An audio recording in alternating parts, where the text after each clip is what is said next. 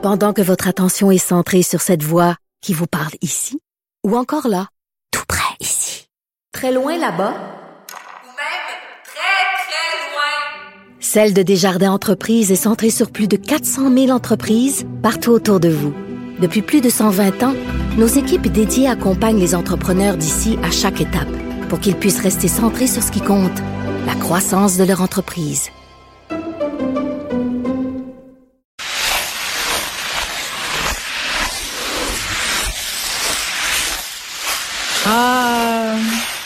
Entendez-vous le doux son des patins, Elsie et Marc-André?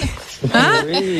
Triple boucle piqué, double axel euh, pour euh, Monsieur Christian Dubé qui remet la pâte à dents dans le tube et qui nous spin des chiffres pendant une douzaine de minutes avant de nous dire finalement qu'on va pas de l'avant avec la vaccination obligatoire du personnel de la santé. Fait des menaces comme si euh, il était un père un peu fâché, pas capable d'appliquer sa conséquence. On passe d'une vaccination obligatoire à des tests obligatoires. C'est ça fait pas très sérieux tout ça. On comprend évidemment. Euh, il nous a expliqué pourquoi cette décision-là a été prise. Peut-être un peu euh, réaction à chaud, là, Marc-André Elsie. Commençons par Marc-André. Ben, je pense que Monsieur Monsieur Dubé, hein, s'est placé dans un coin depuis le début. Mm. Puis je pense que qui croyait là, à- après son annonce de la mi-octobre, qui croyait vraiment qu'elle allait être en mesure euh, de mettre là, sa menace à exécution le Oui. 15 novembre. Donc euh, première réaction à chaud là, euh, je suis vraiment pas surpris euh, des dernières minutes là, du point de presse de Monsieur Dubé. Elsie? Ben ouais, c'est pas surprenant. Moi, je suis quand même déçue, quand même Mm. déçue. Euh, ben évidemment qu'ils puissent pas aller au bout, mais dans le fond, c'est la la triste réalité de l'état de notre système de santé. tu sais, Mm. Parce que je pense que philosophiquement, tu sais, puis c'était quand même pas rien là, de prendre ce choix là, tu sais, je veux dire de cette ligne de conduite. Mais euh, il arrive à un test de la réalité, puis malheureusement, ben tu sais, le système est en lambeaux. Il était déjà en lambeaux avant qu'on entre en pandémie. Imaginez après quatre vagues de pandémie. Ouais. Mais, mais, mais, mais et, sais, tu touches un bon point sur, euh, sur, sur, sur la réalité de, de notre système. Mais cette réalité-là du système, on la connaissait, on la connaissait au mois d'août, on la connaissait au mois de septembre. Et, et moi, ce que j'ai toujours déploré, puis on a parlé souvent ensemble, hein, sur la, la qualité des données que le ministère de la Santé avait, que le ministre avait entre ses mains. tu sais. Pour moi, prendre une décision qui est aussi, qui est, qui est importante, qui est un, qui est un, qui est un précédent, mais ils ont vraiment pris cette décision-là sans se demander si c'était- réaliste dans l'état dont tu fais euh, état, et dans l'état des lieux qu'on est, dans notre réalité québécoise, dans le réseau qu'on a. Et pour moi, comme gestionnaire, parce que M. Dubé souvent qu'il est un gestionnaire provient du milieu du, du, du privé, ben c'est une drôle de décision parce que justement, tu vas aller chercher le portrait, puis là, tu vas dire, ben, on aimerait ça faire ça, puis peut-être le gouvernement peut dire, ben, on aimerait ça l'imposer, mais on peut pas, puis voici les raisons. Puis euh, on n'a pas les syndicats avec nous, on n'a pas les, les ordres professionnels au début avec nous. Mm. Peut-être qu'il faut trouver une façon de les embarquer depuis le début. Je pense que M. Dubé, c'est sûr, comme politicien, Mm. C'est pas une bonne journée pour le gouvernement non plus, Ouais. mais ils se sont placés un peu dans cet état-là présentement. Il y, a, il y a plusieurs affaires là-dedans. Là, on nous parlait, bon, évidemment, on nous a donné des chiffres, là, 14 000 personnes euh, qui, qui non vaccinées, pas nécessairement en contact avec les patients. Il y en aurait environ 5 000 euh, pers- personnes qui travaillent en santé sur le terrain en contact. Ça donne quand même 97% de personnes vaccinées. Ça, on nous l'a martelé à plusieurs reprises. On est allé aussi avec des projections. Là, si euh, ce 3 %-là là, de personnes non vaccinées étaient retirées du système de santé, ça ferait 500 coupures euh, de services. Puis ça, ça m'amène à, à vous poser une question parce qu'il y a beaucoup de personnes qui disent ah c'est une victoire du mouvement anti-vax. Est-ce que c'est une est-ce que c'est une victoire du mouvement anti-vax ou c'est un échec du système de la santé? Ouais, c'est ça. Je pense que c'est plus un, un échec du système de santé. C'est sûr que les antivax, euh, bon, on Ben, ils vont récupérer tout ça. Là. Oui, oui. Ouais, c'est ça. Donc ça, c'est certain. En même temps, tu sais, tantôt Marc-André parlait des syndicats. Ben moi, je trouve ça carrément inacceptable que les syndicats n'aient pas appuyé la démarche puis qu'ils aient fait la menace qu'elle allait poursuivre et défendre des, des groupuscules de personnes. mais c'est leur rôle de défendre leur, Non, mais- membres. Oui et non, parce que là, il aurait pu mettre carte sur table et dire, écoutez, on va vous défendre, mais on vous annonce qu'à 90 On on va pas. perdre en cours. Oui, tu sais. donc, euh, euh, donc, alors que là, il, il- il se battait contre le gouvernement. Donc, ça, premier échec. D'ailleurs, ça a eu la tête notamment de la, la chef syndicale euh, au niveau de la santé de la FIC. Un. Nancy Deux, Bédard, euh, oui. Exactement. Euh, bon, c'est pas juste ça, là, on s'entend, mais quand même. En fait de ça, ben, c'est sûr que le fait que la quatrième vague soit douce, puis qu'on n'ait pas eu de cas, tu sais, il y a eu de cas rapportés là, de contamination dans le système. C'est sûr que ça non plus, ça l'a pas aidé le gouvernement parce que s'il avait pu démontrer, écoutez, là, les gens peuvent mourir à cause de vous, euh, un peu plus de, un peu plus de manière plus importante. Et puis si la quatrième vague avait été forte, mais là les conditions sont pas réunies. Donc, tu sais, de foncer tête première alors qu'il y a pas vraiment comme de panique en la demeure, ça tenait plus la mhm. route. Oui, sauf que le message politique, Marc-André, la moins pire des décisions, tu sais.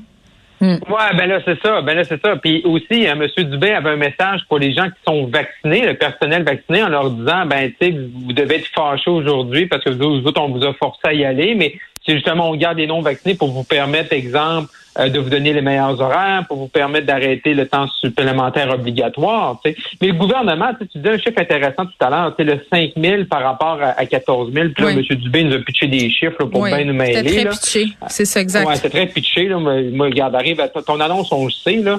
Euh, tu, tu arrives, arrive au point.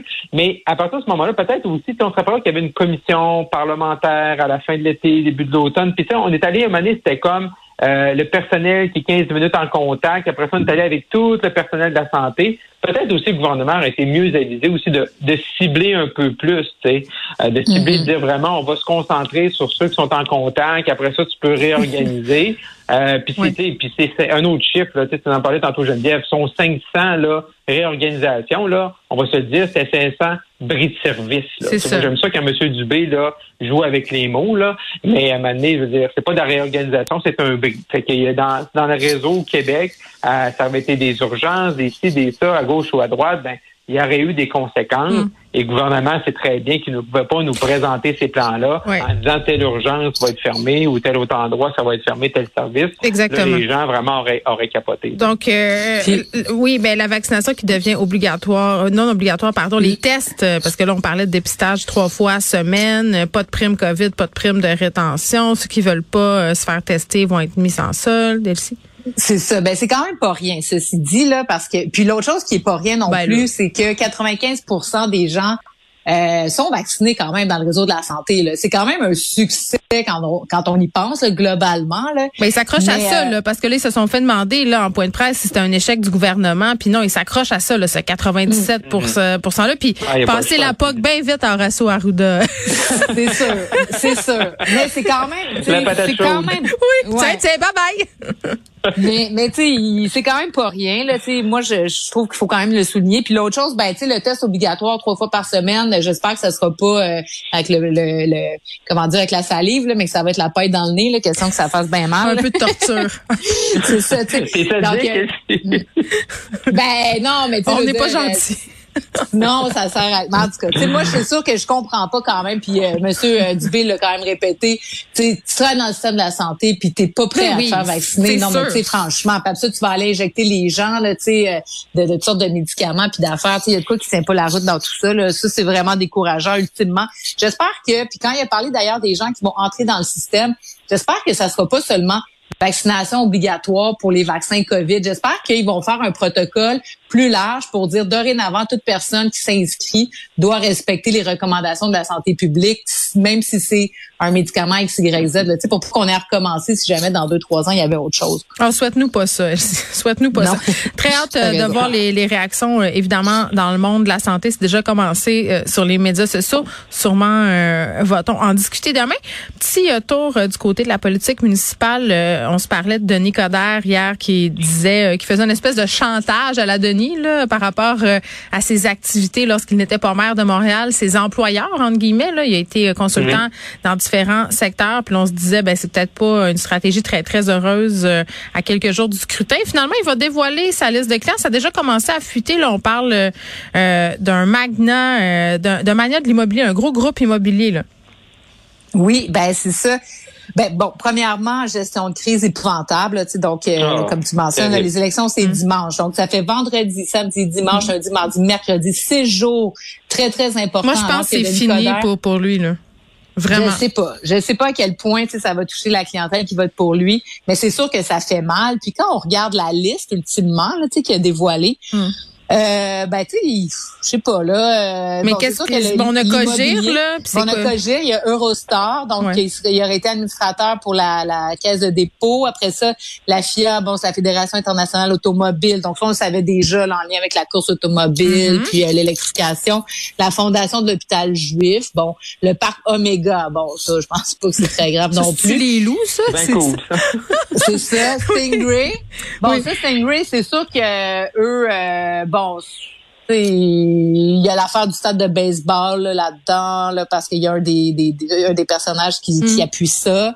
Euh, Studio Félix et Paul, je sais pas c'est quoi, puis client confidentiel, ça on le sait pas. Ben, on a ça. Ben, puis là, Marc-André, hier, tu touches un point, tu dis, OK, mais il faut permettre à nos politiciens d'avoir une mm-hmm. vie euh, entre deux mandats ou même avant si on veut attirer un plus large bassin de candidats. Est-ce que toi, tu vois, Marc-André, par rapport à ce que tu as dit hier, euh, dans la liste qu'elle vient euh, de, de dévoiler, entre guillemets, est-ce que tu vois un problème? Parce qu'au niveau de l'immobilier, ça fait, ça fait, ça fait jaser quand même. L'immobilier, ça fait jaser parce qu'on dit une fois qu'il est rendu maire, comment il va interagir avec ces gens-là. Mais tu sais, c'est pas le premier politicien qui a fait du privé qui va surtout, qui pourrait se retrouver dans une situation mm d'être obligé d'interagir avec un ancien client, par exemple. Euh, ben moi, sur le fond, j'ai partagé ma, pensée plutôt cette semaine, on a parlé ensemble. Tu sais, je pense sur le fond, moi, de demander à un politicien vraiment de tout se déshabiller. Là, on a, on a vraiment son, ses revenus pour 2020. On sait exactement combien il est payé d'impôts fédéral ou provincial. C'est combien, euh, mettons, pour nous rafraîchir la mémoire? ben, je vais vous le dire. C'est revenu en 2020 pour. 263, puis il a, il a payé pour 187 850 d'impôts euh, fédéral et provincial combinés. Donc, c'est fantastique. Mais, mais 460, 000, Marc-André, quand même, là, c'est euh, quand même beaucoup d'argent. Mais, il y a le droit, je veux dire, c'est pas grave. Je veux dire, euh, moi, je moi, mon rêve, c'est toujours été de payer un million d'impôts par année. Ça, c'est mon rêve. pour, en gagner deux, pour en gagner 2,3. 2, 3. Exactement. Donc. on voit que je connais mes taux d'imposition. Ah, exact. on s'en rappelle, on s'en rappelle, on en payait. Moi, pour répondre à la question, je veux dire, je vois rien de, de scandaleux, mais elle sait, elle a raison. Sa gestion de crise. À un moment donné, tu dis, là, je peux pas vous les donner, je vais les donner à quelqu'un à la ville. Ben là, finalement, on les a. Ça n'a pas fait mal. Mais ça, ça, ça demeure une question de perception. C'est le jeu des perceptions à la fin, Elsie. Ben oui, parce que là, pendant, pendant qu'on savait pas, on a supputé toutes sortes de choses, ça a grossi le dossier de beaucoup, mais ça reste que c'est sûr que c'est délicat. Puis tu sais comme Marc-André touche un point, tu sais par exemple un avocat. Donc un avocat aurait pu plaider, écoutez, secret professionnel, mon ordre, le mm-hmm. barreau, machin chouette, puis il aurait rien dit. Là quand tu es consultant privé, ben t'es pas soumis à ces mêmes règles-là. Donc là maintenant c'est comme dévoile-le. Donc moi je suis comme partagée parce que c'est sûr que les contrats dans le privé, tu sais, il agit grosso modo à titre de lobbyiste, donc on, peut s'attendre à pas un retour d'ascenseur, mais tu sais, donc on a besoin de ben, savoir c'est parce quoi. Denis, il y a des problèmes de, de un chum, c'est un chum dans, dans, la tête du monde, c'est ça que les gens pensent. Donc c'est sûr que tout ça, ça vient pas améliorer tout ça, même si possiblement il y aura absolument rien à se reprocher là. C'est ça.